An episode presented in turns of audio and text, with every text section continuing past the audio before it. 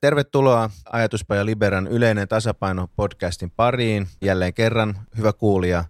Minä olen Heikki Pursiainen, edustan Liberaa ja tällä kertaa meillä on erittäin mielenkiintoiset vieraat. Kirjailija, sosiologia ja kulttuurihistorian dosentti Jari Äänruut. Hei, Tervetuloa. Ter- kiitos. Ja sosiaalipolitiikan professori Heikki Hiilamo. Tervetuloa Heikki. Kiitos paljon. Tänään on tarkoitus puhua Jarin uudehkosta kirjasta Hyvin toimintaa yhteiskunta, jossa hän esittelee aika perustavanlaatuisen kritiikin hyvinvointiyhteiskuntaa kohtaan ja, ja tämän kirjan siivittämänä ja innoittamana niin on tarkoitus puhua laajemminkin tästä hyvinvointivaltiosta ja hyvinvointiajattelusta. Sano ihan lyhyesti Jari, että mikä sut sai tämän kirjan kirjoittamaan ja mikä sen ehkä pointti lyhyesti ottaen on? Siinä on niin kuin ehkä kolme tasoa. Filosofinen taso, perustuslaillinen taso ja sitten yhteiskuntapoliittinen taso. Ja tämä filosofinen taso niin koskettaa koko liberaalin yhteiskunnan perustaa. Eli mun käsitykseni on se, että liberaali yhteiskunta syntyi niin kuin tietyn vapauskäsitteen ympärille. Ja, ja se vapauskäsite on niin tällainen luonnollisen vapauden idea, eli että ihminen niin syntyy luonnollisesti vapaana. Ja, ja tota, toisaalta sitten kuitenkin tämän vapauden valistuksen aikana tiede on osoittanut, että, että ihminen ei ole eläimistä poikkeava, muista eläimistä poikkeava, vai ettei tämmöistä luonnollista vapautta voi olla olemassa, eikä sitä myöskään voi niin kuin filosofisesti katsoen olla olemassa. Ja tämä on niin kuin se syvin kritiikin niin kuin ydin oikeastaan tässä kirjassa, että mun, mun mielestä tämä vapauskäsite pitäisi niin kuin uudistaa ja muuttaa tämmöiseksi niin kuin tietoisen kulttuurisen vapauden käsitteeksi. Ja tota, sitten taas perustuslaillisella tasolla, niin mä ajattelen, että, että niin kuin tällainen vapauks, yksilön vapauksiin ja oikeuksiin perustuva perustuslaki, niin se voi toimia vaan, jos se nimenomaan rakentuu tällaisen tietoisen vapauskäsitteen varaan. Eli silloin oikeudet ja velvollisuudet kuuluu yhteen, eikä, eikä niin, että ihmiset taataan vain oikeuksia, vaan ne oikeudet täytyy mieltää myös velvollisuuksiksi. Ja tämä tulee sitten jo lähelle meidän omaakin perustuslakia ja hyvinvointiyhteiskuntaa ja sen niin kuin tavallaan heikkoutta, että kun siinä järjestelmä ottaa ikään kuin vastuun näistä velvollisuuksista, niin se väistämättä johtaa vastuuttomuuteen, että yksilön vapaus alkaa merkitä ihmisille vain sitä vapautta ilman vastuuta ja velvollisuutta. Ja mun mielestä niin hyvinvointiyhteiskunnan ongelmat johtuu tästä vastuuttomuudesta. Ja sitten taas mitä tulee tähän yhteiskuntapolitiikkaan, niin sillä tasolla mä haluan niin kuin osoittaa sen, että pitäisi niin kuin kääntää yhteiskuntapolitiikan suunta juuri sellaiseksi, että se, se, se ihmisiltä ikään kuin velvoitetaan osallisu, osallistumista niihin hyviin tarkoituksiin, joita tämä niin kuin järjestelmä pyrkii edistämään. Siis konkreettisesti esimerkiksi terveys, niin se ei ole niin kuin mahdollista, ellei asiakas sitoudu oman terveytensä edistämiseen samassa määrin kuin sitä terveydenhuoltoa harjoittavat niin kuin henkilöt sitoutuvat. Eli kysymys on niin kuin siitä, että siirryttäisiin tämmöiseen – no, aktivoivaan, velvollisuut, vastuullistavaan yhteiskuntapolitiikkaan. Tämä on niin kuin lyhyesti kokonaisuus. Äh, okei, ennen kuin mennään yksityiskohtiin, niin tuliko sinulle Heikki tuosta heti jo jotain kommenttia mieleen? No mä luin kesällä tämän kirjan ja, ja tota, äh, niin kuin tämä mun oma leipälaji on tämä köyhyyspolitiikka ja köyhyyskeskustelu ja, ja siinä on aika vahvasti sitten semmoinen traditio – just tässä tutkijaporukassa, missä ajatellaan, että köyhät on, on olosuhteiden uhreja ja kaikki ongelmat johtuu siitä, että yhteiskunnan tuki on puutteellista. Ja, ja tavallaan tämä oli mun mielestä niin virkistävä toinen näkökulma niin kuin tähän teemaan. Mä en tiedä, oliko tämä tarkoitus niin kuin tähän keskusteluun liittyä, mutta ainakin tässä, tässä niin kuin keskustelussa se on minusta niin kuin raika, raikas tuulahdus ja jotenkin ajatus siitä, että, että niin kuin köyhien oikeus olisi se, että heilläkin olisi velvollisuuksia ja että olisi ikään kuin tämmöistä niin kuin tietynlaista vastavuoroisuutta. Että, mutta tietysti mä ehkä en pysty kommentoimaan näitä kahta ensin mainittua syvällisempää tasoa, mutta yhteiskuntapolitiikan tasolla niin tietysti tämä vapausajatus, niin, niin ehkä mulle tulee enemmän sellainen ajatus myös, että, että vapauteen kuuluu se, että ihmisillä on myös oikeus voida pahoin ja ihmisillä on myös oikeus ottaa, olla ottamatta vastaan apua ja, ja, ja tietyllä tavalla, että yhteiskunnan vastuulla on myös niin kuin rajat ja ehkä myös se, että, että varmaan myöhemmin palataan tuohon, että se tavallaan se yhteiskunnan vastuuhan on kuitenkin viime aikoina vähentynyt eikä, eikä lisääntynyt. Että se tavallaan se osa, osa tuossa kritiikistä ehkä olisi ollut ajankohtaisempaa silloin 80-luvun lopussa kuin 90-luvun alussa. Että ehkä niin kuin tämän tyyppisiä ajatuksia. Ensimmäinen teema, mistä mä oikein, oikeastaan haluaisin keskustella, on se, se että, että tässä Jarin kirjassa niin, niin esitetään tä, niin kuin lähtökohdaksi tämmöinen hyvin synkkä näkemys siitä, että, että minkäla, mikä yhteiskunnan tilanne nyt, nyt on. Eli Jari sanoo, että hyvinvointiyhteiskunta, hyvinvointivaltio on epäonnistunut tavoitteissaan – Eli yhteiskunnallinen pahoinvointi on lisääntynyt, rikollisuus on lisääntynyt, elintasosairaudet on, on ää, lisääntynyt.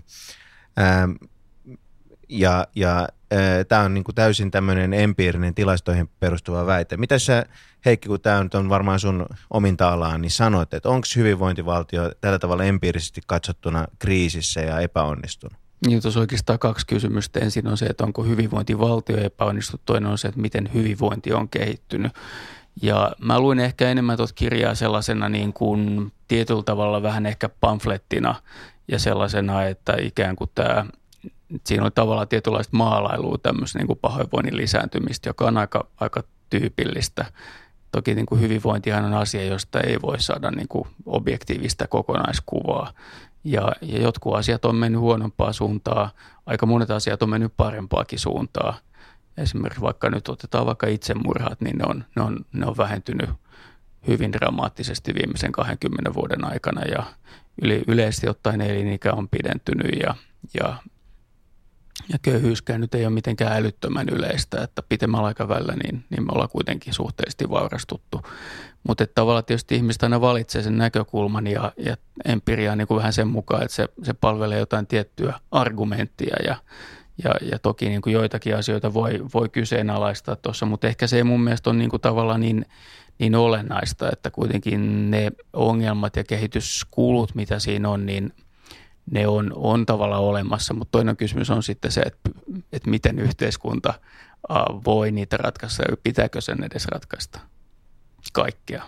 Niin, siis tätä mä, tätä mä niin kuin, niin kuin itse, itse mietin, että, että mun mielestäni se kuva on äh, liian synkkä ja ähm, e, monet asiat, niin kuin Heikki sanoi, on, on parantunut ja, ja jotenkin niin, niin esimerkiksi jos ajatellaan näitä elintasosairauksia ja muita, niin nämä samat ilmiöt esiintyy kaikkialla länsimaissa, niissäkin, jotka ei perinteisesti ole tällaisia pohjoismaisia hyvinvointivaltioita. Että se, että, että tavallaan niin kuin mun mielestäni on epäselvää, että onko asiat mennyt huonompaan suuntaan. E, ja toinen kysymys on siitä, että mikä tänne niin syy-seuraussuhde tämän niin kuin hyvinvointivaltio-ajattelun kanssa on, on tähän näin. Ja nyt Jari voit anna tulla. Niin, siis tota, mähän esitän siinä kirjassa, että, että nämä ei ole nimenomaan hyvinvointi yhteiskunnan tai hyvinvointivaltion spesifejä ongelmia, vaan, vaan ne samat ongelmat löytyy niin kuin kaikkialta liberaalista demokratiasta, edistyneestä niin kuin länsimaisesta yhteiskunnasta, myös tästä niin kuin, ä, amerikkalaisesta markkinamallista. Et mähän esitän, että ne on eudaimonistisen yhteiskunnan ongelmia. Siis kumpikin sekä amerikkalainen että pohjoismainen mallihan on niin kuin sitoutunut tähän hyvän elämän tai onnellisuuden tai hyvinvoinnin tavoitteluun. Ja nyt se niin kuin paradoksi on se, että juuri sen vuoksi nämä yhteiskunnat sitten joutuu tämmöisiin kriiseihin, jotka seuraa siitä, että kun ihmisille annetaan niin kuin luonnollisen vapauden puitteissa mahdollisuudet niin kuin elää oman, oman niin kuin hedonisminsa mukaisesti, niin se johtaa sitten niin suuriin haitta vaikutuksiin sekä yksilön omalle elämälle että yleiselle, niin kuin kustan, yleiselle julkisille kustannuksille, että, että nämä järjestelmät on niin kuin kriisissä näiden terveys- ja muiden sosiaalisten ongelmien kanssa, jotka on niin kuin seurausta siitä, että ihmiset ei hallitse omaa elämäänsä, että ne ei pysty elämään sitä hyvää elämää, jota, jota ne nimenomaan haluaisi elää. Eli pohjimmiltaan mun kritiikki on tavallaan empaattinen sitä niin kuin sekä ihmistä että näitä hankkeita kohtaan. Se on niin kuin kyllä ehkä hyvä tavoite, mutta se on ymmärretty väärin, koska se on sidottu tähän niin kuin luonnollisen vapauden ideaan. Ja ihminen ei ole sellainen, että, että kun sille ne annetaan niin kuin vapaudet, niin se alkaisi elää hyvin ja viisaasti Se, se ei mene niin, vaan ihminen tarvitsee paljon enemmän niin kuin itsekuria ja arvoja ja tavoitteita, jotka on muuta kuin sitä omaa välitöntä hyvinvointia, siis jotain korkeampia päämääriä. Vain niihin sitoutumalla ihminen niin kuin kykenee tähän itsekuriin.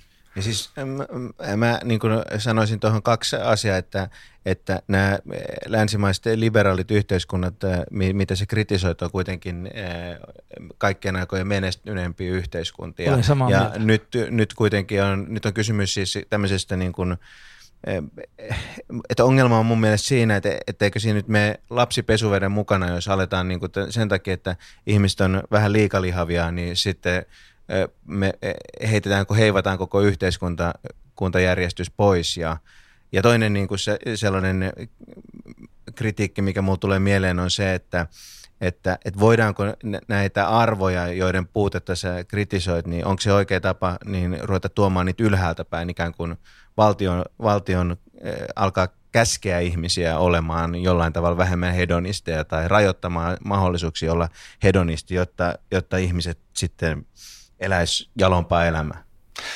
Tota, vapaudesta ehkä tämä kaikki johtuu ja kaikki kiteytyy siihen, että tavallaan yksilön vapaus on se, jonka ympärille tämä liberaali yhteiskunta rakentuu. Siis perustuslaki 1776 Yhdysvalloissa itsenäisyyden julistuksen myötä, niin sehän nimenomaan tuo tämä yksilön vapauden ytimeksi. Se on oikeastaan kaikkien näiden yhteiskuntien, josta tässä nyt on puhe, niin se niin kuin sekä niin kuin historiallisesti ainutkertainen että hyvin hauras hanke. Ne, ne, ne pyrkii tukemaan vaan sitä yksilön vapautta. Ja kaikki myös sosiaalipolitiikka on pohjimmiltaan sitä, että halutaan tukea, että ihminen voisi olla niin kuin yksilönä vapaa ja toteuttaa sitä omaa niin kuin henkilökohtaista olemassaoloa ja projektiaan niin kuin parhaalla tavalla, jonka hän vain itse niin kuin tietää.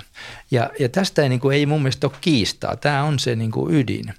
Mutta että – ne ongelmat tulee juuri, juuri siinä, että, että sitten tota, niin, se siltä kannalta meidän pitäisi niin eteenpäin. Meidän pitäisi pyrkiä rakentamaan sellaista järjestelmää, joka oikeasti turvaa ihmisille sen yksilönvapauden. Ja, ja nyt mun mielestä tavallaan ei voida kysyä niin, että pitäisikö valtion pakottaa, vaan valtion täytyy suojella yksilöä tavallaan ää, sit, ni, niiltä niin kuin niin kuin eläimellisen ihmisyyden ominaisuuksilta, jotka johtaa sen vapauden rajoittumiseen. Koska vapaus ei ole niin kuin luonnollista, vaan se syntyy vain sitä kautta, että ihminen ikään kuin pääsee vähän niin kuin sen luonnon yläpuolelle hallitsemaan sitä. Ja nyt useimmat ne ongelmat on seurausta siitä, että ihmiset on niin kuin tavallaan plastisten aivojensa takia näiden niin kuin luonnollisten vietti, viettiensä vietävänä. Ja ne menee niin kuin yli. Mun mielestä tavallaan niin kuin se iso ongelma on se, että, että sä kritisoit niin kuin hedonismista ja vapauden käyttämisestä sitten tavallaan niitä ihmisiä, joilla oikeasti ei kuitenkaan ole sit tavallaan sitä vapautta. Että sulla oli, sä lainaat tuolla tätä, tätä tota, kommenttia vapaudesta, että freedom is just another word for nothing left to lose. Ja, ja tuntuu, että, että meidän yhteiskunnassa ne, mitä sä tavallaan kritisoit, eli ne henkilöt ikään kuin vapauden käyttämistä, jotka, jotka on niin kuin syrjäytyneitä, jotka ei käy töissä, jotka syö epäterveellisesti, tupakoi, uh, ei harrasta liikuntaa, syö rasvasta, tosiaan rasvasta ruokaa ja käyttää runsaasti alkoholia, niin se on ikään kuin se irvi, tietyllä tavalla heidän käyttäytymisensä on irvikuva vapaudesta, koska he eivät tavallaan kykene osallistumaan yhteiskuntaan siihen normaaliin normaaliin tavalla vapauden käyttämiseen, joka on tämmöistä rajattua vapautta, että sä käyt töissä ja, ja vapaa-aikana sä sitten, sitten harrastat niin kuin kohtuullisesti paheita ja sopiva, kohtuullisesti myös hyveitä. Ja, ja tavallaan se, ne ratkaisut, mitä tuossa on, niin ne, ne tietyllä tavalla on musta silleen, silleen tavallaan niin kuin, mä ymmärrän hyvän tarkoituksen, mutta, mutta mä pelkään, että ne johtaa tietynlaiseen, tietynlaiseen niin kuin – ihmisten niin kuin kuristamiseen, koska heitä syytetään siitä, joka on itse asiassa heidän ongelmansa. Mutta eikö ihminen aina ole vastuussa? Yksi, on, yksi vapaa yksilö toki, ei voi toki, olla vapaa, jos se on vastuussa. Ne, mutta ne henkilöt, jotka tällä hetkellä on sitten tässä heikommassa tilanteessa, niin heidän edellytyksensä kantaa vastuuta on niin kuin dramaattisesti heikentynyt. Et jos sä ajattelet, että sulla on, sä oot henkilö vaikka, joka, joka on niin kuin vaikka työmarkkinatuella tai toimeentulotuella, sä oot yrittänyt aika monta kertaa saada, saada erilaista koulutuspaikkaa, sä oot yrittänyt saada työpaikkaa, joka puolella tulee niin kuin ovinenälle, niin, niin tavallaan nyt sitten sit sanotaan, että ei kun sun pitää vaan yrittää enemmän. No siis, ja, ja että sä oot hedonisti ja sä, sä oot, tota, sä oot niin kuin vapaa matkustaja ja, ja, ja, ja tota, sun pitää, sä, sä tota, et pysty käyttää, niin kuin kontrolloimaan käytöstäsi ja, ja tota, sun pitäisi parantaa ruokailutavasi ja sun pitäisi ruveta käymään lenkillä ja kaikkea muuta. Että se on ikään kuin ylhäältä päin tulevaa taakkaa näitä ihmisiä kohtaan. Et, ja, ja tavallaan myös sit, kun sen normin on määrittänyt joku muu, mikä on tavallaan ikään kuin hyvää, hyväksyttävää elämää, se on määrittänyt joku muu kuin tämä porukka, niin se on, se on, se on aika ongelmallinen tilanne. Kyllä, kyllä. Se on tietysti sellainen, siinä on kaksi asiaa. Siinä on tämä realiteettipuoli, joka mm-hmm. Tavallaan se realiteetti koskee meitä kaikkia. Että aina me eletään maailmassa, joka asettaa, asettaa ne pelisäännöt, joiden mukaan ainoastaan voi menestyä, muuten ei voi. Että tavallaan ei se niinkään voi mennä, että niin kuin aikuiset ihmiset alistetaan lapsen asemaan, että tavallaan niistä tehdään niin kuin sylilapsia, joita hoidetaan. Silloin ne ei oikeastaan enää ole vapaita mm. yksilöitä. Mm. Eli se ei niin kuin niinkään voi toimia, mutta et sen takia mä itse lämpimästi kannatan nimenomaan tämmöistä niin kuin vastuullistavaa, aktivoivaa sosiaalipolitiikkaa ja esimerkiksi niin kuin, mitä tulee tähän niin kuin työttömyys, pitkäaikaistyöttömyyteen ja vaikeasti työllistymiseen, niin kyllähän ne mallit on – parhaillaan menossa hyvä niin siihen suuntaan, jossa tavallaan ihmiset kytketään sitten tekemään työtä, jollakin tavalla osallistumaan tähän arvonmuodostukseen, vaikka heidän niin kuin, työkykynsä ja tuotantokykynsä on, on niin alhainen, että he eivät voi työllistyä vapailla markkinoilla. Eli tulee näitä, niin kuin Saksassa on tämä mini-job-systeemi ja tämmöisiä. Eli niin, niin mun mielestä semmoiset pitäisi niin kuin, ottaa hallitsevaksi yhteiskuntapolitiikan tavaksi. Joo, puhutaan siitä kohta. Mun mielestä tässä on niin selvä, jotenkin ihan selvä ristiriita tämän, tämän tosiasioiden analyysin vä, välillä, teidän kahden, kahden, kahden välillä. Et sullahan, että jos sel, sel, selitys siihen, että, että köyhät ähm, syö liikaa ja juo liikaa ja on he, hedonistisia, niin se on jollain tavalla niin kuin, äh, sun selitys sille on, että, että niillä on liikaa ikään kuin resursseja käytettävissä – ilman työntekoa, kun taas perussosiaalipolitiikko sanoisi, että tämä kaikki johtuu nimenomaan siitä, että heillä on liian vähän resursseja, liian vähän vapausasteita käytettävissä. Ja sen takia ne, ne niin valinnat on, valinnat on, on, on, on sellaisia. Eli jotenkin, jos mä vielä tiivistän, niin, niin, niin sä jollain tavalla väität, että ihmiset on valinnut sen kurjuutensa, koska ää, niillä on liikaa valinnanvapautta, kun helposti tulee just päinvastaiseen tulokseen, että ne on valinnut sen, koska niillä on eh, niiden valintamahdollisuudet on niin rajalliset. No mä sanoisin, että me sanotaan sitä vapaudeksi, mutta se ei ole vapautta, koska luonnossa ei ole vapautta. Että se on pikemminkin juuri sitä, että ne ihmiset eh, joutuvat oman luontonsa uhreiksi. Niin mä sen näkisin. Eli tavallaan heiltä puuttuu jo sekä ehkä sosiaalisesti että niin kuin eh, psyykkiset kyvyt elämänhallintaan siihen, mitä nyt vanha-aikaisemmin voi sanoa itsekuriksi. Että siitä mun mielestä pohjimmiltaan siinä on kysymys, että vaikka tämä yhteiskunta kuinka antaa niin kuin mahdollisuuksia, antaa niin kuin ilmaisen koulutuksen ja on tätä sosiaalitukia, jotka takaa niin kuin asumisen ja muun elä, niin kuin peruselämän mahdollisuudet, niin silti, silti se hyvä elämä ei onnistu niin kuin kaikilta niin ei se niin ole niistä resursseista kiinni mun mielestä useinkaan, vaan se on enemmän kiinni juuri siitä, että kaikki ihmiset ei pysty kehittämään itselleen semmoista riittävän niin kuin päämäärätietoista selkeää niin kuin hanketta omasta elämästään ja sitten tähtäämään sitä kohti. Ja sä sano, sanoisit sä, että tämä, tämä niin kuin kyvyttömyys on myös niin kuin merkittävä syy siihen, että köyhät on köyhiä. Siis että, että kyvyttömyys itsekuriin ja pitkäjänteisen suunnitteluun ja niin ei, ei, se, ei se aina ole. Siis köyhyys voi johtua niin monesta, monesta syystä, että, että tiedetään me, että, että tämmöiset maailman, maailmantalouden lamat ja muut vaikuttaa ja tämmöiset asiat, eihän ne, ne ole sillä tavalla. Mutta että sanotaan niin kuin kysymys siitä, että miten ihminen kykenee sopeutumaan erilaisissa olosuhteissa ja niin kuin rakentamaan sitä itselleen sellaista elämää, joka mahdollistaa hänelle sen oman vapautensa toteuttamisen, niin kyllä siinä on aika paljon kysymys, kysymys myös ihmisen sisäisistä niin kuin resursseista, ei ainoastaan niistä ulkoisista resursseista. Mutta että mä haluaisin vielä sanoa näistä elintapakysymyksistä, kun ne on tässä niin kuin ollut esillä, niin eihän ne kosketa vaan köyhiä. Siis meillähän on ää, esimerkiksi alkoholin haittakustannuksista suurin osa tulee nimenomaan niin sanotun ää, tota, kohtuukäytön piiristä, koska sitä on niin paljon. Eli suurin osa ihmisistä menee tähän niin sanotun kohtukäytön piiriin, jonka rajat on vaan määritetty niin korkeiksi, että nekin aiheuttaa niin kuin terveyshaittoja. Ne ei aiheuta niin paljon näitä rähinähaittoja, paitsi että aiheuttaa nekin, jos, jos se kohtuullinen viikkomäärä juodaan kerralla. Eli Suomessahan näitä rähinähaittoja on just tosi paljon. Mutta sitten nämä niin kuin, terveyshaitat, jotka tulee niin kuin sisäelimille ja muuta semmoista, niin ne paukkuu niin kuin näillä normaalin käytön piirissäkin olevilla ihmisillä. Ja jos niin kuin ihan katsotaan kustannusanalyysi, niin suurimmat kustannukset tulee sieltä, että siihen just niin kuin nämä nämä niin kuin THLn alkoholitutkijat on viime vuosina kiinnittänyt huomiota, että, että se tavallaan kuva, että vaan nämä niin kuin rappiokäyttäjät tai suurkuluttajat olisi ongelma, niin se on virheellinen kuva. Et, et, et, et suurin osa haitoista tosiaan tulee sieltä. Ja sama koskee sitten näitä, näitä niin kuin, esimerkiksi ylipaino-ongelmaa. Suurin osa ihmisistä on ylipainoisia Suomessa tällä hetkellä, siis enemmistö. Se on niin kuin normi.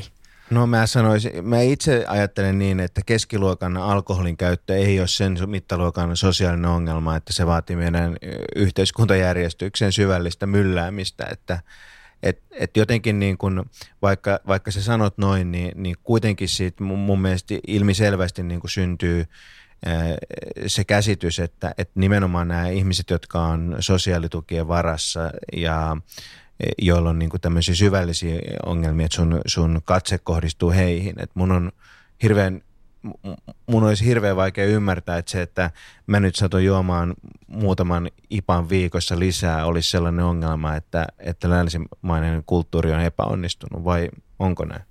No ihan, siis ihan kylmästi, kun katsotaan niitä haittoja jotka, ja haittakustannuksia, että alkoholin haittakustannukset on vuodessa 5-15 miljardia. Että jos otettaisiin se pois, niin ei tarvitsisi ottaa julkista velkaa mä pidän tota hyvin epäilyttävänä arviona, että me, sehän tarkoittaa sitä, että meillä, meillä niin kuin käytettäisiin varmaan, siis me 15 miljardia on sellainen osuus meidän BKTstä, että ei, ei mitenkään ole mahdollista ajatella, että se olisi alkoholihaittojen kustannuksissa. Mutta ei mennä näihin THLn epäilyttäviin lukuihin. Ei koska... ne ole THLn, siis ne, ne on aika, aika kiistattomasti kyllä.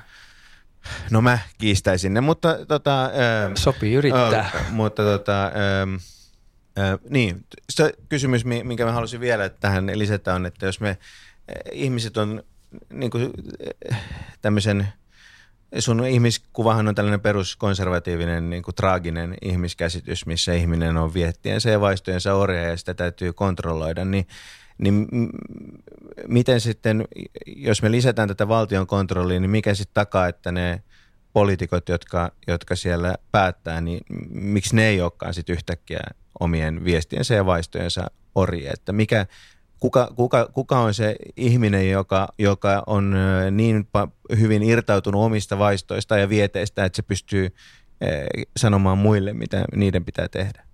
E, e, e, eihän se niin, niin mene, että me, meillähän on tosiaan tämä perustuslaki, joka, joka, joka, joka tarkoittaa sitä, että koko yhteiskunta on niin vapaiden yksilöiden – keskinäinen sopimusjärjestely, että ei sillä ole mitään muuta legitimaatiota, että ei, ei ole olemassa jossain pahoja vallankäyttäjiä tai, tai hyviä vallankäyttäjiä ja sitten alamaisia, vaan kaikki on niin vapaita yksilöitä ja ihan tässä niin keskenään me tässä de, demokraattisen järjestelmän puitteissa näitä asioita niin hoidetaan, että, et, et, et, mutta että kyllä mun mielestä ihminen on niin kuin vapauden ja välttämättömyyden tällainen ristiriitainen – niin kuin punos tavallaan, että ei ole niin kuin selvää, missä määrin me ollaan vapaita ja missä määrin me ollaan niin kuin luontomme vankeja, mutta että tämä jännite on niin kuin meissä kaikissa. Että kysymys on tavallaan kulttuurin edistymisessä siitä, että miten me päästään eteenpäin tässä asiassa. Että mä en ole konservatiivi siksi, koska mä en ole sitä mieltä, että asiat olisivat joskus olleet niin hyvin, että pitäisi palata siihen tai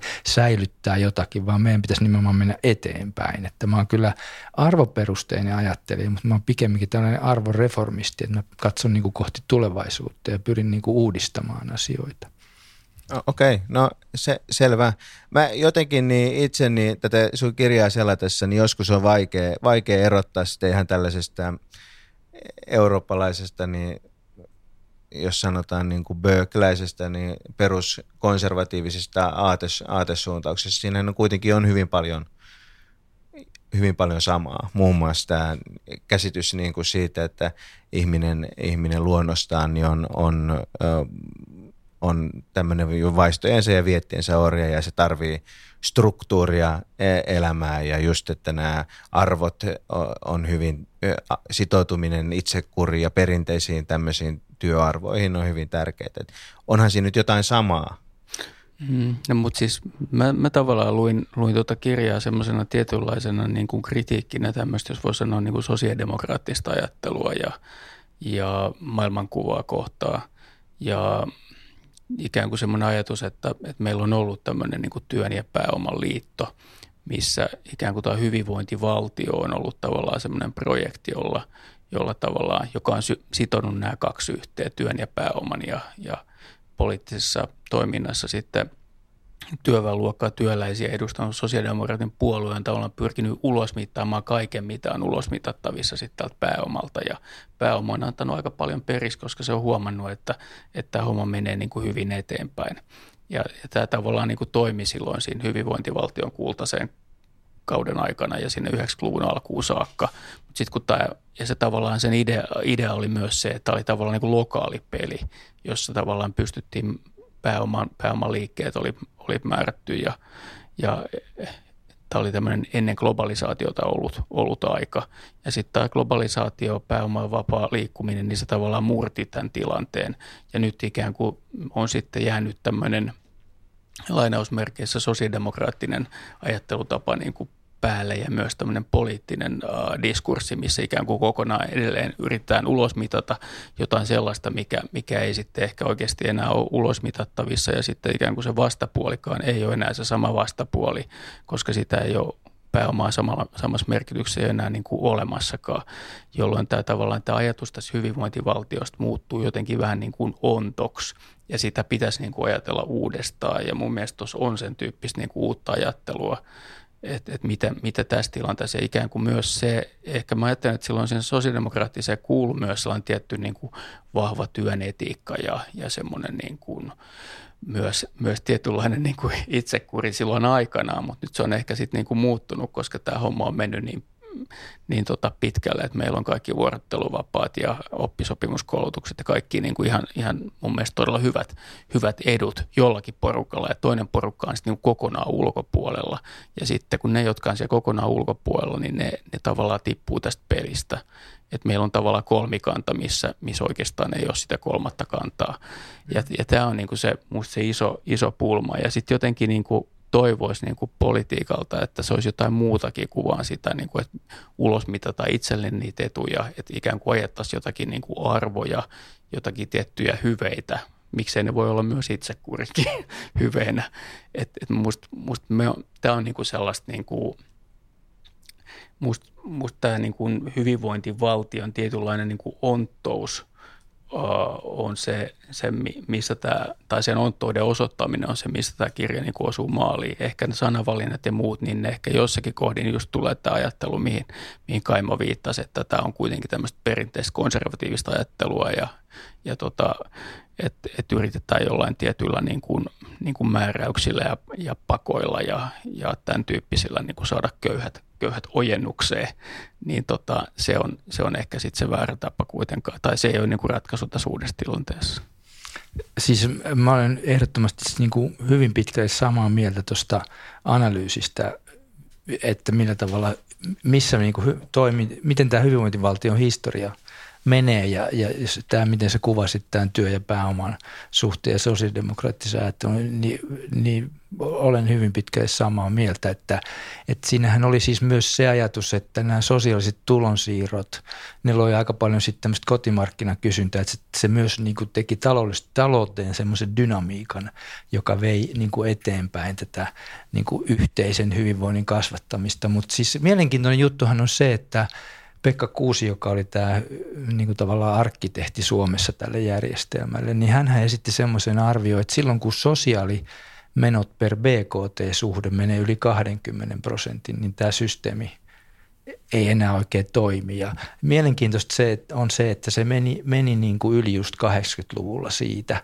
ja sen jälkeen se on ollut koko ajan sinne yli ja sitten kun se 90-luvulla meni sen yli 30 prosenttia, niin silloinhan niin kuin Iiro Viinanen astui kehiin ja rest is history ja sitten se saatiin painettua taas alas ja tuli uusi kasvukausi ja niin kuin vuoden 2000 alussa se oli samalla tasolla kuin 90-luvun alussa, eli 24 prosenttia, 25 prosenttia. Mutta sitten se on siitä taas lähtenyt niin tähän paukkumaan ylöspäin ja sitten kun nyt ollaan niin kuin uusissa talousvaikeuksissa, nyt se pyörii yli 30 prosentissa ja mun mielestä niin kuin, se johtaa väistämättä siihen, että se joudutaan niin kuin painamaan taas alas. Että se ei niin kuin voi olla, että kuusi on ihan oikeassa, että se pitäisi olla alle 20 prosenttia, että silloin se toimii, mutta että voi olla, että tämä niin kuin nykyinen tilanne on niin raju, että, että väistämättä joudutaan ajamaan sitä sinne alle 30 prosentin, mutta että hyvä kysymys on niin kuin jatkon kannalta se, että miten, miten se kehitys voi niin kuin mennä eteenpäin, että miten paljon ne sosiaalikulut voi kasvaa,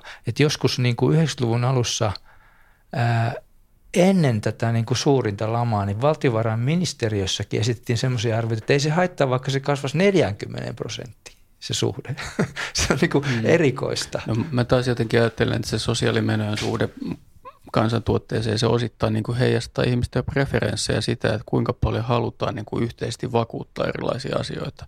Jos esimerkiksi ihmiset vaurastuu ja ne on sitä mieltä, että, että terveys on hyvä juttu ja että saadaan niin kuin mahdollisimman monelle mahdollisimman korkeatasosta sairaanhoitoa, joka on tosi kallista ja hoidetaan se julkisesti, niin silloin se osuus nousee, eikä siinä ole tavallaan mitään, mitään pahaa. Ei ole mun mielestä mitään absoluuttista rajaa. Kysymys on tavallaan siis riskien julkisesta yhteistä vakuuttamisesta, mutta se mikä on tavallaan pulma tietysti on se meidän, meidän korkea työttömyys ja pitkää korkeana pysynyt työttömyys, joka muodostaa ihan huomattavan osan näistä sosiaalimenoista ja se on tavallaan semmoinen ehkä niin kuin niin kuin ylimääräinen tai tarpeeton osa, sellainen, joka, joka pitäisi oikeasti painaa alaspäin.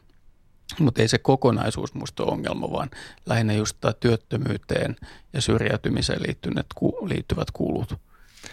Mutta miten se sitten taloudellisesti voi toimia, koska siis kuitenkin se tarkoittaa, että kun veroaste on nytkin jo ihan niin kuin hiton korkea. No eihän se, 40, eihän se, no ei, se, ei se Suomessa ole kuitenkaan mitenkään erityisen korkea, jos verrataan nyt sitten vaikka sellaisiin maihin kuin vaikka Tanska tai Hollannissakin olla aika samalla tasolla. Ei, ei se on enemmän vähän niin kuin, kysymys on sitten, sitten on myös kysymys siitä, että mikä on netto- ja bruttoveroaste. Meillä veroasteeseen vaikuttaa hirveän paljon se, että, että meillä on yksi, tai meillä on niin kuin tavallaan semi, semijulkinen eläkevakuutusjärjestelmä. Se nostaa paljon meidän veroastetta tämä on mielenkiintoinen keskustelu sinänsä, ja, mutta mun mielestä se, että, että meillä niin kuin sosiaalimenojen määrä on, on, on kasvanut, okei, okay, ja diagnoosi voi hyvin olla, että, että se on niin kuin liian, liian korkealla, vaikka osa on niin, niin kuin ihan tätä päätösperäistä, niin kuin Heikki, Heikki sanoi.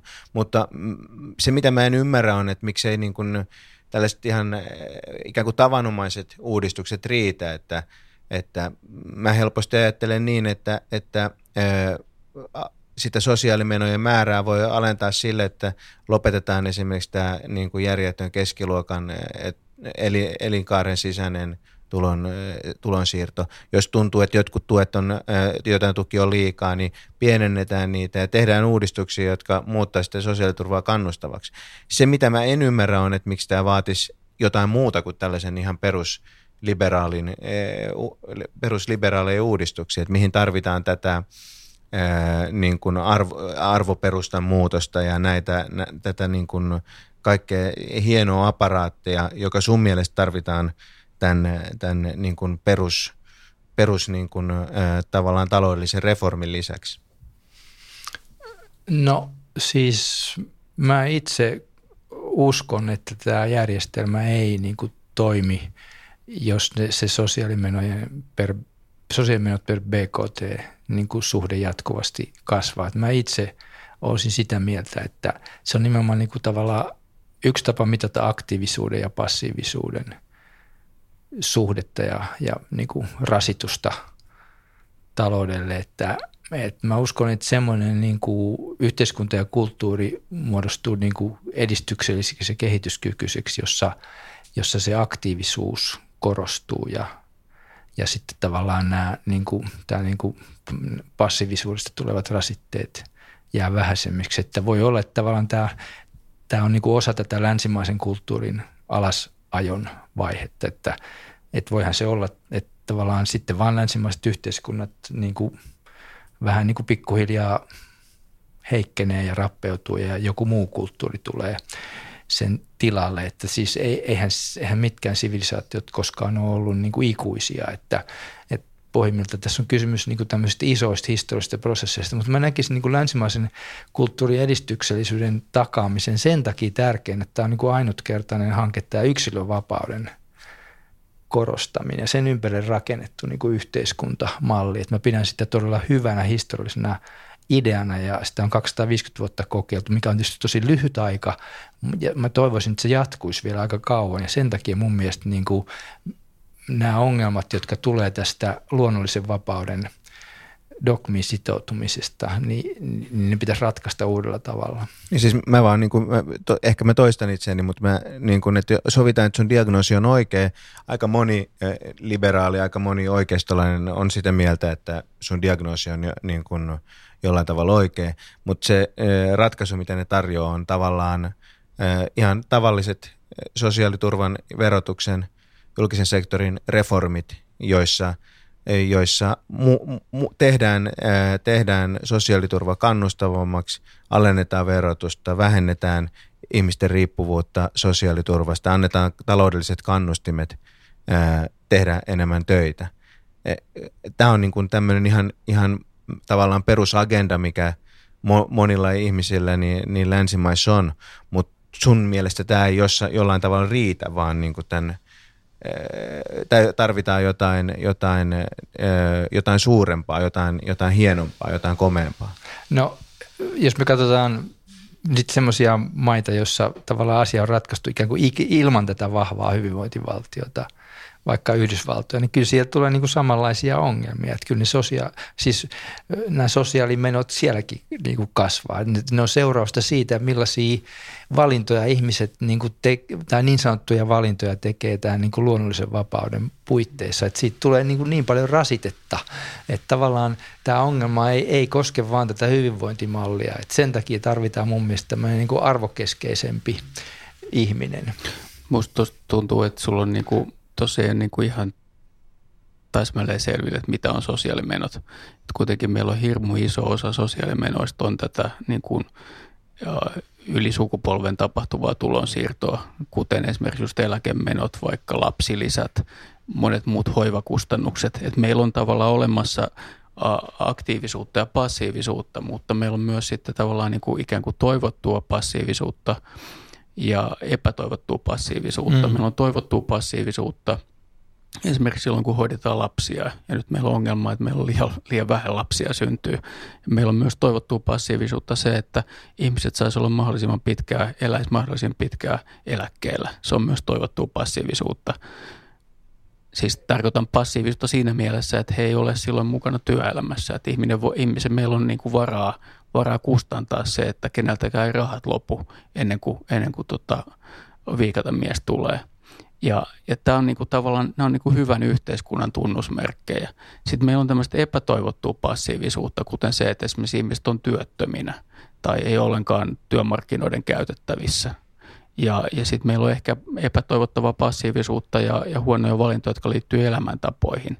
Ja, ja se on taas niin kuin musta oma keskustelunsa, mutta ei se, ei se, niin kuin se sosiaalimenoissa tämä epätoivotun passiivisuuden osuus, niin se ei ole kuitenkaan, se ei ole ihan lonkalta sanon, että se ei ole edes puolia. Se on, se on vähemmän kuin puolet. Isoin osa tulee, sosiaalimenoista tulee siitä semmoista ihan niin kuin toivotusta passiivisuudesta.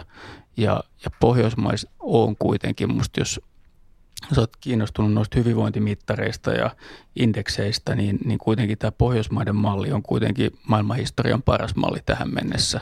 Ja sen tunnusmerkki on se, että meillä on paljon näitä sosiaalimenoja. Että se, se sosiaalimenoilla pelottelu, niin, niin se on mun mielestä ihan perusteetonta. Tota, äh, niin, siis kyllä sosiaalimenoissa on totta kai tätä, mä en sanoisi sitä niin kuin ehkä toivotuksi passiivisuudeksi. No joo, ehkä siis siinä, merki- niin, siinä merkityksessä, kun erotellaan tässä nyt aktiivisuus ja passiivisuus. Juu, mutta että äh, kyllähän se, jos tässä rasite tulee, on nimenomaan se epätoivottu passiivisuus. Se on itsestään selvä. Sitähän mä niin kuin tarkoitan. Sieltä meillä on se säätövara, joka tapahtuu niin kuin sitä kautta, että miten paljon ihmiset ottaa vastuuta esimerkiksi omasta terveydestään ja niin poispäin. Kun ihmiset niin kuin elää lääketieteen avulla yhä pitempään, niin, niin sitten tulee yhä enemmän kustannuksia, jos ihmiset ei ota vastuuta omasta terveydestä. Että sillä voidaan niin ratkaisevassa määrin vaikuttaa näihin sosiaalimenoihin mm. sillä, miten ihmiset ottaa vastuuta omasta elämästä. Toinen asia on tämä niin kuin e-, eläke, eläkeiän pituus. Että mä itse olisin kyllä sitä mieltä, että ihmiset niin kuin – ei halua olla eläkkeellä, vaan ihmiset haluaa tehdä töitä. Että jos se työ on niin kuin oikeasti mielekästä ja arvokasta, niin ei mikään on niin, kuin niin kauheata kuin sitten kun se työ loppuu. Mitä mä sitten teen? Mm. Mitä mä siellä eläkkeellä teen? Mä kannat... toimeton mm. ja mä käyn vaan golfaamassa ja musta ei ole mitään mm. hyötyä. Tässä varmaan kannattaa vähän niin kuin irtautua siitä omasta, omasta kontekstista, että, että mä veikkaan, että kaupan kassalle tai tehdastyöntekijälle se eläke tarkoittaa eri asiaa kuin vaikka – kirjailijalle ja kulttuurihistorian dosentille. Et, Toi on ehkä vähän populistinen niin. kommentti. No, no ei, ei, se ei, siinä ei, mielessä, että kyllä aika monessa mm. niin kuin fyysisesti raskaissa töissä, niin se on ihan sitten sit ihan tuommoiset niin tuki- ja liikuntaelinen rasitukset on sellaisia, että on vaikea sitten enää, enää tota ajatella, että et tota, ja sitä paitsi siinä on kuitenkin myös, kun me puhutaan tämmöistä niin kuin toivotusta ja ei-toivotusta passiivisuudesta, niin meillä on myös ihmiset tekee paljonkin sitten niin kuin passiivisin ollessaan mielekästä asiaa, esimerkiksi hoivaa, vapaaehtoistyötä, kaikkea tämmöistä, että voi olla niin kuin jollakin tavalla niin kuin hyveellinen ja osoittaa itsekuria ja, ja tota, huolta lähimmäisten hyvinvoinnista muutoinkin kuin vaan maksamalla veroja palkkatyöstä. Että kyllä, kyllä se on tavallaan niin kuin, se on niin kuin paljon monisyisempi kuva yhteiskunnasta. Että sillä, että meillä on hyvä eläkejärjestelmä, niin se osittain mahdollistaa sen, että, että osa, osa, iso osa eläkeläisistä esimerkiksi pitää huolta puolisoistaan tai, tai lastenlapsistaan tai, tai tekee va, vapaaehtoistyötä. Ja kaikki ei niin tee ja, ja, ja on olemassa sitten just tätä, mitä sä kritisoit, tämmöistä golfaamista ja muuta, Tosin en tiedä, onko sekään niin kauhean pahaa, no, mutta, ei. mutta et kuitenkin musta on, mun mielestä on hyvä keskustella siitä, että mitkä on meidän arvot ja miten me niin kuin ikään kuin näitä hyviä asioita yhteiskuntana voitaisiin edistää. Esimerkiksi just hoivaa ja, ja, ja vapaaehtoistyötä ja, ja, ja tavallaan, että yht, niin kuin kuva yhteiskuntapolitiikasta olisi monipuolisempi, että se ei ole vaan se, että, että maksetaan, maksetaan tota, veroja ja, ja sitten saadaan tulonsiirtoja ja sitten, että meillä on näitä julkisia palveluita, vaan että yhteiskunta on jotain muutakin ja hyvä elämä on jotain muutakin kuin sitä, mitä minä saan itselleni ja mikä näkyy niin kuin minun saamissa palveluissa ja tulonsiirroissa, että se olisi ikään kuin hyvä yhteiskunta olisi sitä, että kaikki voi hyvin tai että, edes, tai että vielä enemmän ne, jotka heikoimmassa asemassa, että heidän elämänsä olisi ihan, ihan, ihan mielekästä ja, ja hyvää. Ja ilman muuta reilu yhteiskunta on, on semmoinen, että se on, se on reilu ja hyvä niin kuin kaikille. Se on, se on selvä. Että tota, sellainen ajattelutapa mun mielestä liittyy nimenomaan siis siihen, jos, jos yksilö ottaa niin kuin vastuun itsestään, niin sitten samalla se ottaa vastuun myös niin kuin koko yhteiskunnasta, että, joka ei ehkä ihan niin kuin tietynlaisen liberaaliajattelun sovi, mutta mun niin kuin arvo perusteiseen liberaalin ajattelun se niin kuin sopii, että näin, näin sen pitäisi olla. Mutta toi niin kuin tämä ää, eläkkeellä olemisen kysymys on kyllä mielenkiintoinen. Että kyllä, mä oon kyllä sitä mieltä, että eläkeikä pitäisi niin kuin radikaalisti nostaa. Että ei, ei, ei tämä malli toimi mitenkään muuten kuin kohta ihmisten niin kuin eliniäodote alkaa olla siellä sadassa vuodessa. Että kyllä sitä niin kuin pakko on nostaa, että ihmisten täytyy vaan tehdä pitempään myös niitä ihan niin kuin verotuloja tuottavaa työtä.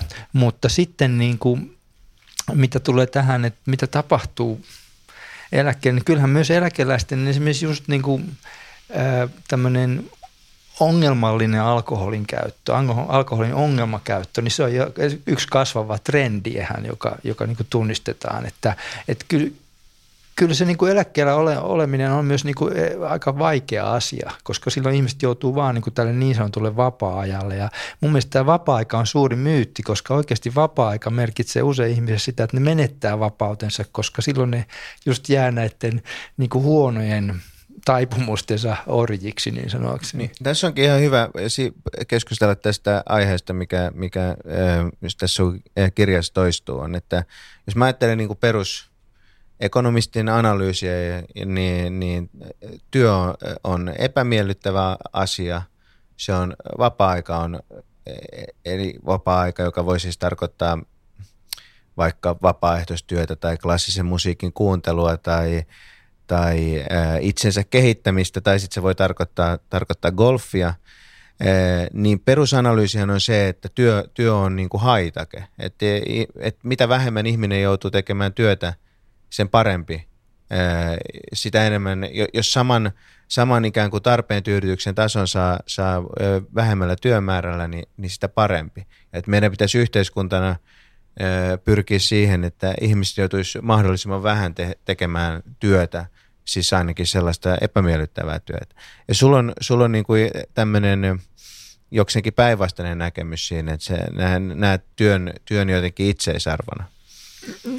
Joo, siis mun mielestä niin kuin ihmisellä tekee hyvää se, että hän voi niin kuin ponnistella ja saada aikaiseksi jotakin ja nähdä niin kuin omien kättensä ty, niin kuin työn tulokset. Että mun mielestä tämä on niin kuin, semmoinen niin perusasia ihmisyydessä, että siitä se kaikki niin kuin hyvä lähtee, että se lähtee niin kuin työn tekemisestä. Että, se on hyvin protestanttinen käsite. Tässä on niin kuin hirveän paljon semmoista länsimaisen yhteiskunnan muuten traumatisoitumista, joka on yksi mun isoja teemoja, että tavallaan 1900-luvun niin kuin traumatisoi länsimaisen kulttuurin. Se ehkä kiteytyy aika hyvin tähän niin kuin Arbeit macht frei ajatuksen, joka on niin kuin todellinen ajatus, että todellakin työ on se, jonka – avulla ihminen vapautuu niin kuin luonnon pakoista. Mutta koska niin kuin natsit käytti paljon tätä niin kuin, tämmöistä ihanteellista ideologiaa omien, niin kuin, voi sanoa tämmöisten henkisen sadismin ohjelmiensa apuna, niin kuin, että ne ripustaa tämmöisen niin kuin lauseen Auschwitzin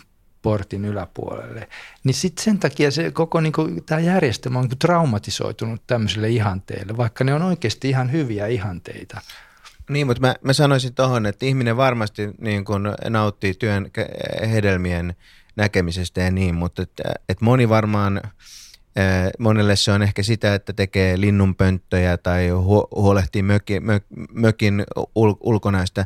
Mä en tiedä, että liittyykö tällä samanlaista siihen, että me, menee aamu, aamu kuudelta joka aamu ajamaan bussia tai on kello 23.30 niin Alepassa, Alepas myymässä, että et, et ne on ilmiselvästi sellaisia asioita, joita, joita että ihminen tekisi paljon mieluummin jotain muuta. Et mä, et mä, mä, mä niin kuin en ihan, ihan käsitä sitä, että et, että et, et, et, miksi, miksi tällainen työ olisi jollain tavalla arvokasta ja miksi ei olisi mahtavaa, jos ihminen voisi sen, sijaan, sen ajan ponnistella vaikka ää, jossain muussa asiassa, joka sille itselleen on, on tärkeää. No ei, ei orjatyö ei, ei ole, ei ole niin kuin tietenkään arvokasta eikä arvokkaan elämän lähtökohta, mutta tota, ei ehkä näissä niin kuin, ikään kuin sä kuvasit tämmöisiä ikään kuin rankkoja perusduuneja, niin ei, ei nekään nyt ehkä orjatyötä kuitenkaan ole, että ne, on, ne kuitenkin perustuu niin kuin vapaaehtoisiin sopimuksiin ja, ja tota, kyllä mä uskon, että sielläkin ihmisten kokemukset on erilaisia, että jotkut tavallaan niin kuin – voi tykätäkin sellaisesta, niin kuin, että, että mä, teen, mä teen kovaa duunia ja, ja sitten sit mä saan sillä aikaiseksi jotain, mä saan, saan tilipussin siitä ja Näin. niin poispäin. Että, että kyllä niin kuin tavallaan on, on myös tämmöistä niin kuin perus, perus niin kuin ylpeitä kovan on, työn on, tekemistä. Totta kai, mutta enkä mä tarkoita sitä, että se työ olisi arvokasta. Se on niin äärettömän arvokasta yhteiskunta ei voi pärjätä ilman sitä, ja siinä ihminen tekee työtä, jotta se elättää itsensä, ja se on hieno asia. Mutta, mutta mä kiistän sen, että se ei olisi kustannus. Se työ on kuitenkin se kustannus, minkä se ihminen joutuu maksamaan siitä, että se, se, se, äm, se saa ne kulutustarvikkeet, mitä se tarkoittaa, tarvitsee. Ja eikä tämä päte ihan yhtä hyvin kaikkiin töihin. Mä en, e, e, niin palkitsevaa kuin tämä ajatuspaja työskentely on, niin en, en mä tänne joka päivä varmaankaan viitsis raahautua, ellei, ellei, ellei niin kuin tästä maksettaisiin palkkaa. Kyllä, kyllä. Ja sillä tavalla voi ajatella myös niin, että tavallaan tämä koko järjestelmä, joka, joka on, on nyt niin kuin markkinatalous, niin, niin siihen sisältyy myös tietynlainen niin kuin eetos. Eli siihen sisältyy tämä työeetos. Että markkinatalous on niin kuin syvimmiltään ajatellen, niin se on niin kuin, okei se voi olla niin kuin helvetillinen mylly jonkun mielestä, mutta toisen mielestä se voi olla myös sellainen niin kuin dynamo, joka niin kuin ikään kuin pakottaa meidät ihmiset tekemään juuri sitä, mikä on arvokkainta ihmisille, eli työtä. Eli voisin ajatella näinkin päin. Niin, mua, mua hieman, hieman kyllä toi, toi tavallaan, sanotaan, että jonkin verran nostaa, nostaa karvoja pystyy tämä niin kuin tavallaan työn kauhean ihannointi, että mä luin tuot, tuot kirjaa, niin mä yhteen kohtaan kirjoitinkin tuohon – reunukseen, että työ on parasta sosiaaliturvaa, että onhan meillä kuitenkin tämäkin, että kyllä meillä on jo nyt tämä hirveän voimakas mun mielestä työn eetos ja työn korostaminen, kun katsoo tuota meidän poliittista keskustelua. Tällä hetkellä hallituksen kaikkein tärkein asia on työllisyyden nostaminen ja, ja työtä painotetaan ja sitten tavallaan herää kysymys, että no mitäs ne ihmiset, jotka ei syystä tai toisesta saa työtä tai ei voi tehdä työtä, että miten, missä heidän arvokkuutensa on ja missä on heidän ihmisarvonsa ja, ja miten tämä, tämä niin kuin kysymys ratkaistaan. Että, että jotenkin mä näen, että se puhuu tuosta länsimaista yhteiskunnasta, mä näen, että se on hyvin vahvasti tämmöinen niin kuin protestanttisen etiikan niin kuin läpäisemä toi ajattelutapa, missä ikään kuin ajatellaan, että, että työ, jokainen työ on kutsumus ja työn tekeminen on pyhää ja se on oikeastaan tämmöistä arkista Jumalan palvelemista, että tekee työtä tavallaan niin kuin antaumuksella ja, ja näkee työnsä hedelmiä ja tämän tyyppisiä, että, että ei siinä mitään. Kyllä se on ihan, siinä on ihan, ihan niin kuin, niin kuin hyvä ajattelua, mutta tosiaan, mitä sitten ne, jotka ei, ei kykenekään tai ei pysty?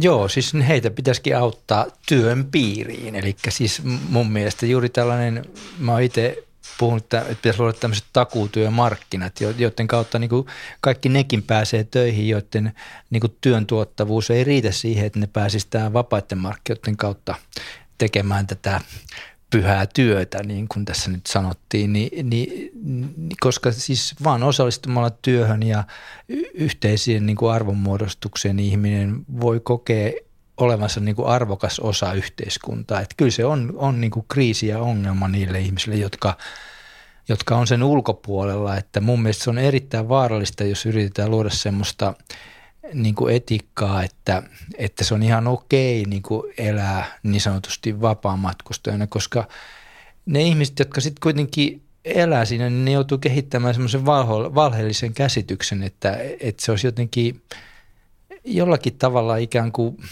mystisesti oikeutettua, mutta eihän se ole. Että reilu yhteiskunta on totta kai sellainen, johon kaikki osallistuu siihen arvonmuodostukseen omalla kyvyllään. Mutta tietenkin, jos on tämmöistä valtion, kaksi asiaa näistä valtion takuumarkkinoista. Toinen on, että olisiko se tämmöistä niin kuin valtion järjestämää pakkotyötä. Ja sitten toinen Ei. huomautus, että jos, jos ihminen tekee työtä, joka jonka hedelmät niin ei, ole, ei ole niin arvokkaita, että joku siitä maksaisi, niin sehän hän ei osallistu arvon luomiseen. Hän osallistuu silloin arvon kuluttamiseen tai tuhoamiseen. Hän osallistuu kuitenkin arvon, arvonmuodostukseen, siis ajatellaan, että hänen niin tulonmuodostuksesta vaikka palkkaa olisi, olisi vaikka 70 prossaa ja 30 prossaa nyt sitten sosiaali, sitten tulonsiirrosta tuleva, niin se on joka tapauksessa paljon edullisempi järjestely kuin se, että hänen niin tulonmuodostuksestaan kaikki tulee siitä sosiaalisesta tulonsiirrosta ja hän itse joutuu elämään niin kuin, ikään kuin tämmöisenä niin kuin rakenteellisen vapaamatkustuksen – roolissa, Niin, mutta moni, roolissa. Mutta liberaali vaihtoehtohan tähän olisi tämmöinen perustulomainen sosiaaliturva ja sitten vapaat työmarkkinat, jolloin se ihminen oikeasti osallistuisi arvoluontiin, koska joku olisi valmis maksamaan siitä työpanosta. Jos se toimisi, mutta se ei toimi. Et se, ei, se ei johda siihen, että kaikki työllistyisi. En, en usko, ei, ei johda siihen, ei, ei toimi. Mm-hmm. Et ei näin ole missään nähnyt toimisi. Niin, ei sitä kokeiltu missään. Mm, että. Niin, tämä tavallaan palautuu no. tähän ajatukseen vastikkeellisesta tai vastikkeettomasta sosiaaliturvasta. Mm.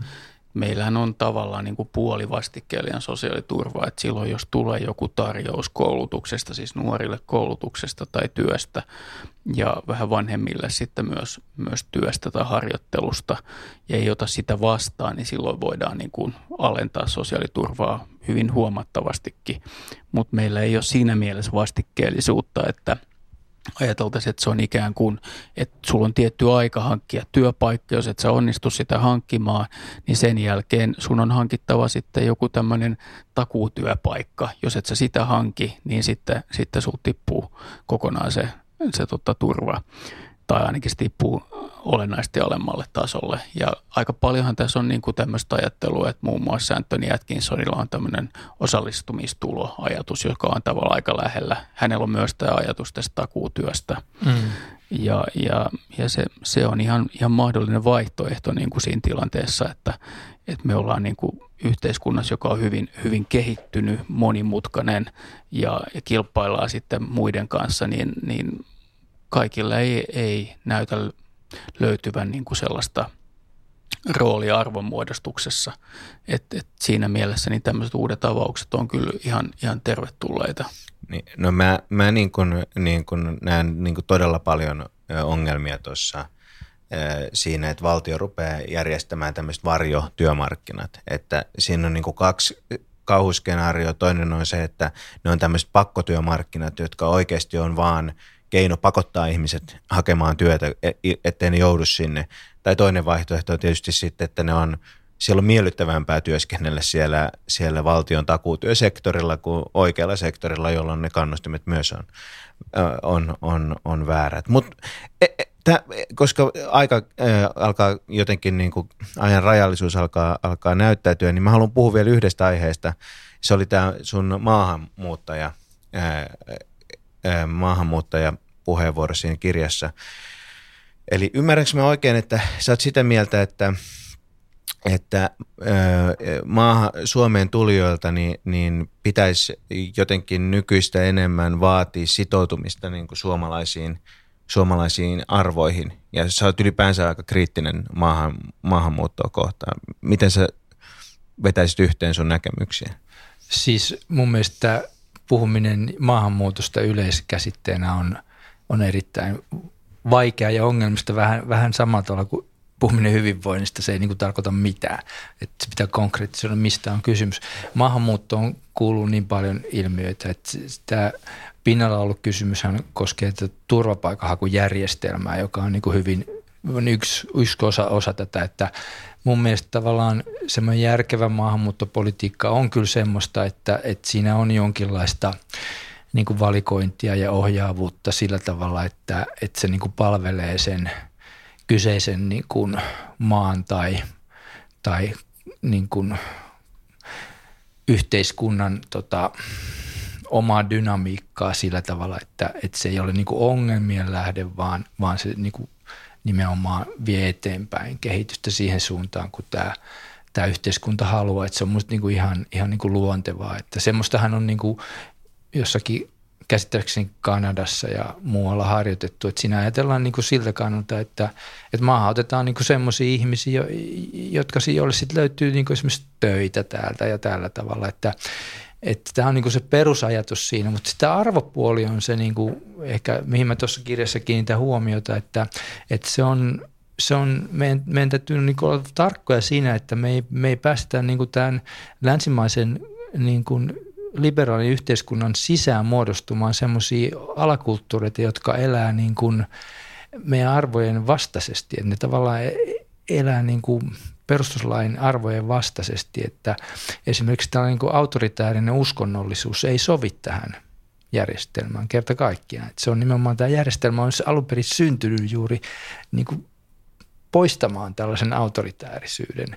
Niin nyt sitten esimerkiksi, jos me sallitaan niin kuin tämmöisen perinteisen islamin mukainen elämäntapa, niin se tarkoittaa sitä, että me niin kuin sallitaan, sallitaan sellainen esimerkiksi isänvaltaisuus ja, ja niin edelleen, joka nimenomaan on, on se, minkä liberaali ajattelu on halunnut niin kuin korvata. No, tässä pari, pari, pari seikkaa ensinnäkin, niin se, että että toinen, toinen ajatushan lähtee siitä, että, että lähtee niiden ihmi, katsoa, että ne maahanmuuttajat on ihmisiä ja heidän inhimilliset tarpeensa on ne, se keskeinen hyvinvointiseikka tässä.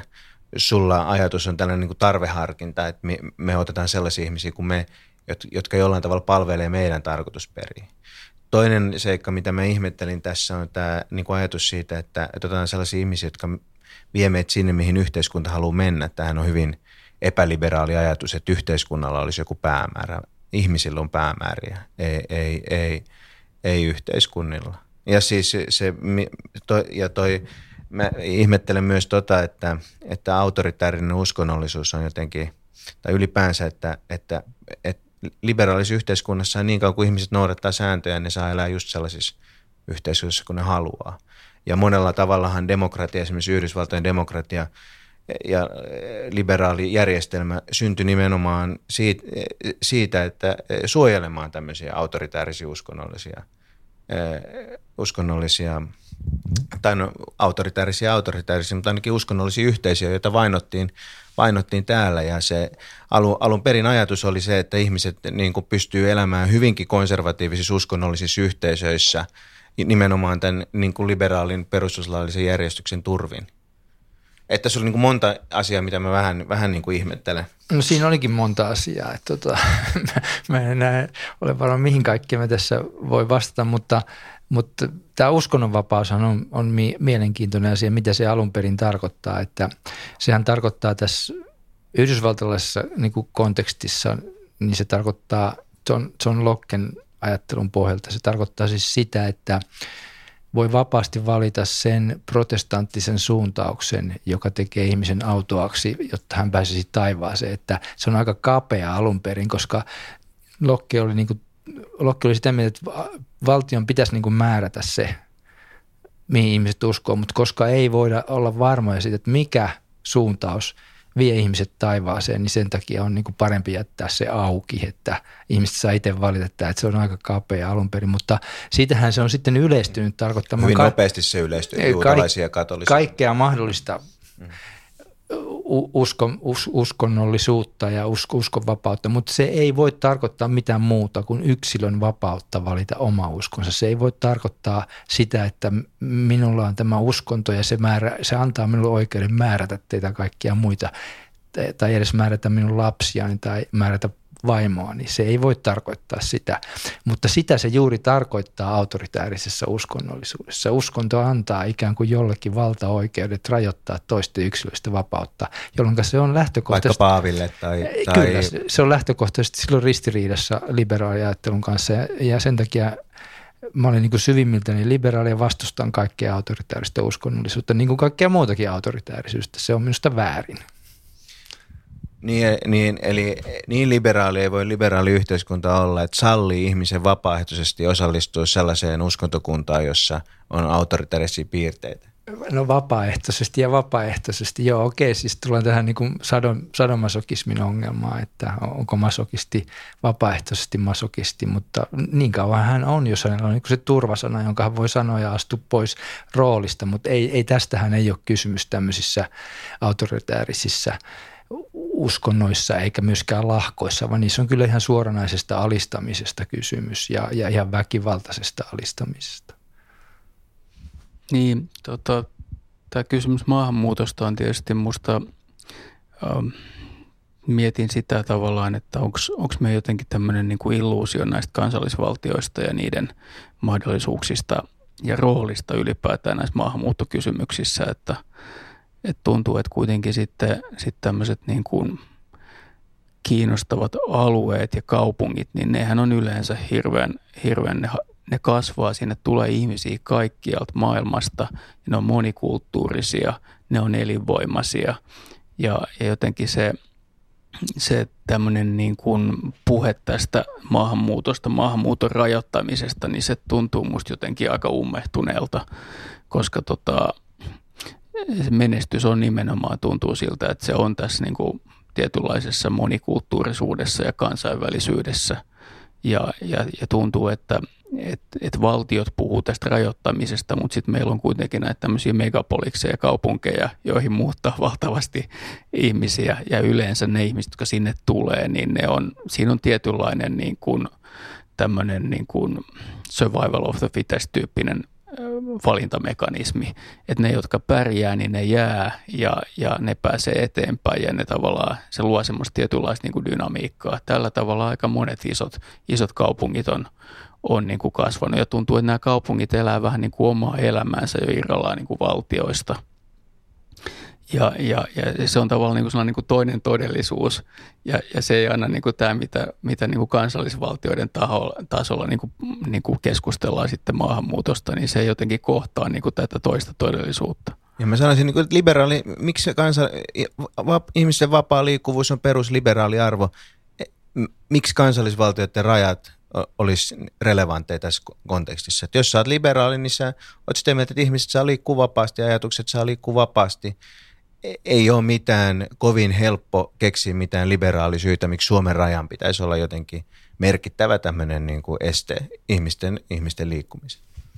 Joo, ei siis mun mielestä kaikki, kaikki tämmöinen niin kuin monikulttuurisuus on, on dynaamisoiva tekijä silloin, kun se tapahtuu niin kuin tavallaan liberaalin – arvomaailman puitteissa, mutta että täytyy huomata se, että, että tavallaan tämä niin kuin kulttuurinen konflikti on tässä se, joka on se ongelma. Eli me, tulee niin kuin, jos tulee tällainen kulttuurinen konflikti länsimaisen kulttuurin, liberaalin kulttuurin sisään, jossa tavallaan me käydään, me joudutaan käymään sellaista rajankäyntiä koko ajan suhteessa sellaisiin alakulttuureihin ja osakulttuureihin, jotka elää tämän yhteiskunnan arvojen vastaisesti, niin, niin me ollaan niin kuin tavallaan päästy tänne syntymään semmoista, joka on meidän ihanteiden vastasta. Ja tämmöinen ongelmahan on Euroopassa syntynyt Onko jossain Hollannissa ja muualla, että on, on, on niin syntynyt tämmöisiä, tämmöisiä, no erittäin iso ongelma Mut se, se on. Eikö se ole enemmänkin tämmöinen tilapäinen asia, että jos me katsotaan esimerkiksi tuota naapurimaa Ruotsia, joka on siitä poikkeuksellinen, että siellä niin kuin tämä, mikä minusta esimerkiksi tässä kulttuurikonfliktissa ehkä kaikkein vaikein kysymys on kysymys naisten asemasta ja tasa-arvosta, niin, Ruotsi on kuitenkin selvästi niin kuin maailman tasa-arvoisin maa.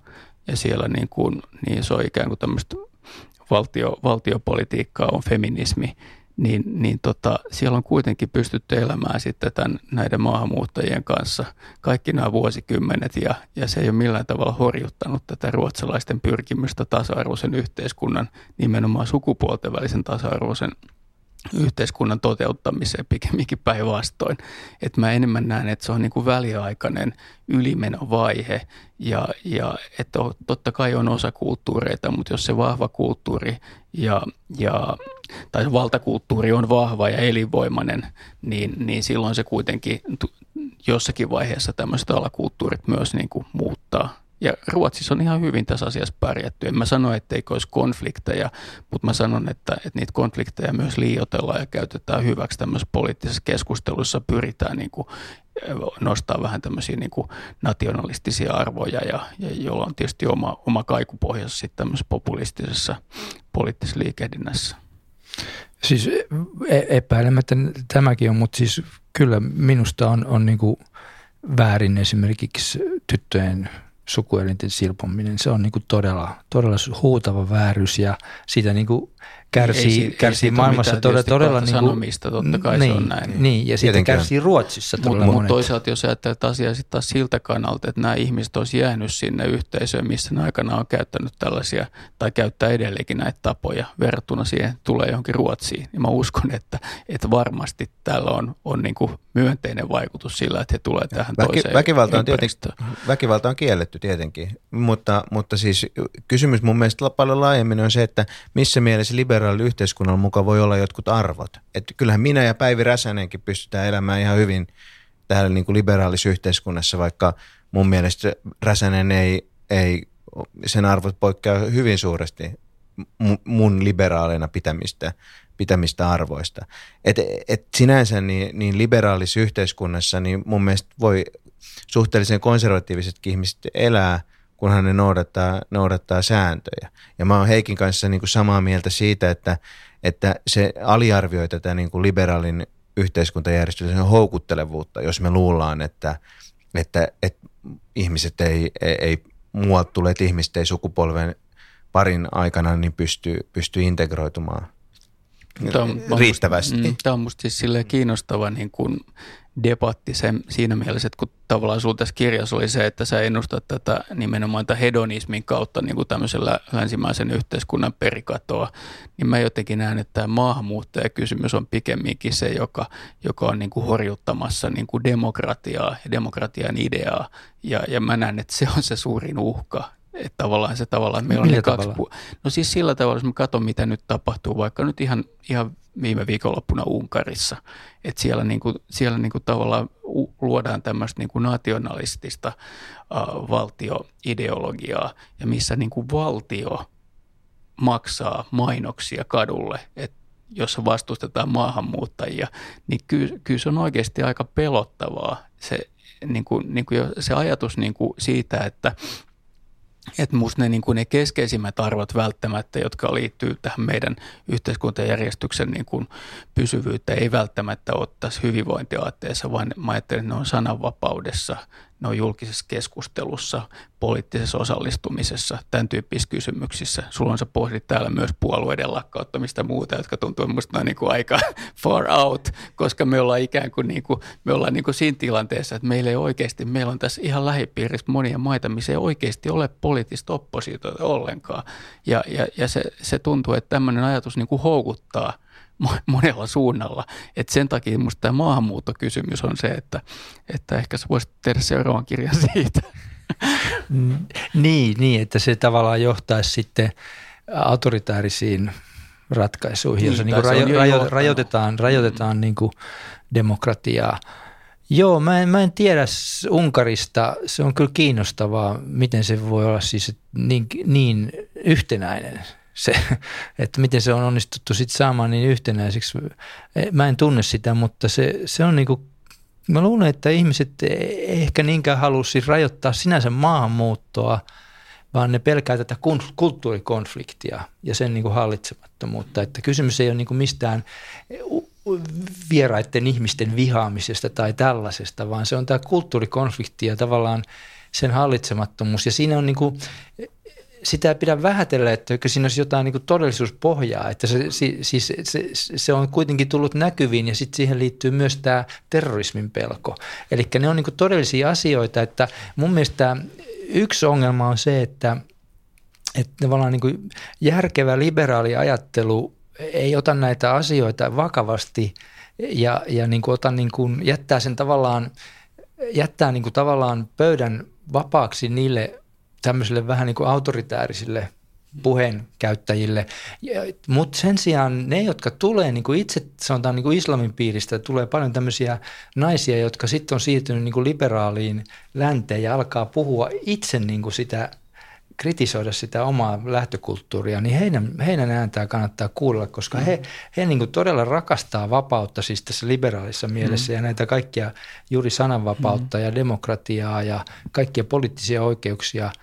Ja he niin kuin sitten siltä pohjalta kritisoivat tätä omaa alkuperäistä kulttuuria, niin mun mielestä he, he on niin kuin niitä, joiden varaan mä – laskisin, että niin kuin tämän islamin uudistumisen, mm. koska mm. heillä ei ole mitään menetettävää islamin naisilla nimittäin. Mm. Siis tuosta mä olen samaa mieltä, mutta jotenkin toi, jos palaa tuohon, mitä aluksi mm, puhuttiin, että tavallaan sulla se ajatus siitä, että, että yksilöllä on näitä eläimellisiä taipumuksia ja, ja he sitten tavallaan käyttää niitä tämmöiseen hedonismiin niin kuin tämmöisenä atomistisena yksikköinä, niin tavallaan se mun pelko on se, että nämä eläimelliset taipumukset, niin jollakin tavalla meillä on poliittisia puolueita, jotka vetoavat esimerkiksi tämmöiseen muukalaiskammoon, joka on niin kuin kaikissa ihmisissä, mm. joka on selvästi negatiivinen asia ja tavallaan se muuttuu tämmöiseksi niin kuin poliittiseksi ideologiaksi ja se horjuttaa sitten näitä tärkeitä liberaaleja arvoja, kuten sananvapaus ja, ja, ja poliittinen, poliittisen toiminnan vapaus.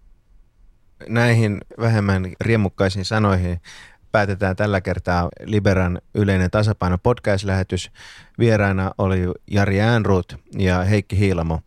Kiitos hyvä katsoja, anteeksi kuuntelija. Tiedän, että nautit tästä lähetyksestä. Heipä hei.